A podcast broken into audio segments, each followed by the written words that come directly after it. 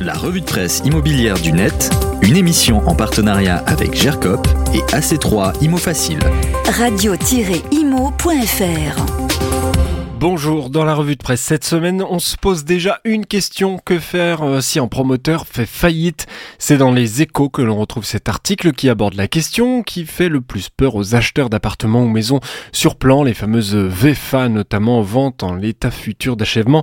Euh, les risques sont limités, c'est ce qu'on apprend dans l'article, quand bien même le promoteur se retrouve dans l'incapacité de mener à terme le chantier, l'acquéreur a la certitude que son logement sera terminé grâce à la garantie financière d'achèvement souscrite en amont des travaux par le promoteur en question. C'est ce que déclare l'avocate en droit immobilier qui a interrogé les échos. En réalité donc, chaque programme est couvert par une garantie forte de financement de travaux jusqu'à leur terme. L'assureur ou la banque qui a donné la garantie s'engage à financer la fin du chantier même en cas de défection du promoteur. Le X, c'est que cette garantie ne peut s'activer que si le promoteur a abandonné le chantier, a cessé toute activité par exemple. Cela ne peut s'appliquer pour les retards même immenses de fin de travaux et ça peut être un sujet notamment en ce moment avec les retards de livraison des matériaux dus à la crise internationale en Ukraine. Tous les détails sur comment s'attaquer à cette assurance et comment elle est construite sont dans les échos. De l'argent investi et rien au bout, c'est ce qui est arrivé aussi à des habitants de Théoul-sur-Mer dans les Alpes-Maritimes. C'est Nice Matin et le Figaro qui rapportent l'affaire de cette jeune femme qui passe au tribunal et risque 5 ans de prison.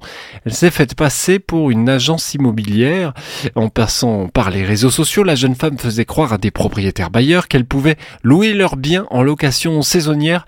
Une fois l'appartement repéré, elle entrait par effraction et changeait les serrures pour le louer pour son compte en encaissant les loyers. Résultat, ce sont des propriétaires qui habitaient souvent loin, qui sont floués, et des locataires sans vrai bail de location qui se retrouvent souvent à la porte et une fausse agente immobilière rattrapée par la justice. Elle est aujourd'hui poursuivie pour escroquerie et abus de confiance. L'affaire à lire dans le Figaro. Enfin, on termine avec cette enquête de Priceable révélée dans Capital.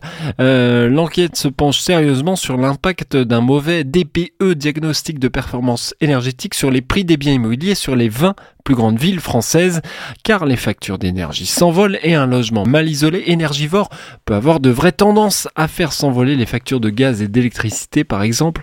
Entre le meilleur et le moins bien dans la note du diagnostic de performance énergétique, à Reims ou Strasbourg par exemple, on note une décote de près de 10%, nous dit Capital. Ailleurs, il est souvent de 5% du prix, non négligeable sur des biens importants, mais aussi dans ces moments où les Français sont parfois à l'euro près. Tous les détails sont dans les articles vous retrouvez les liens dans le podcast de la revue de presse de Radio Imo, 6 sur le site et sur notre appli Radio Imo. La revue de presse immobilière du net, une émission en partenariat avec GERCOP et AC3 Imo Facile. Radio-imo.fr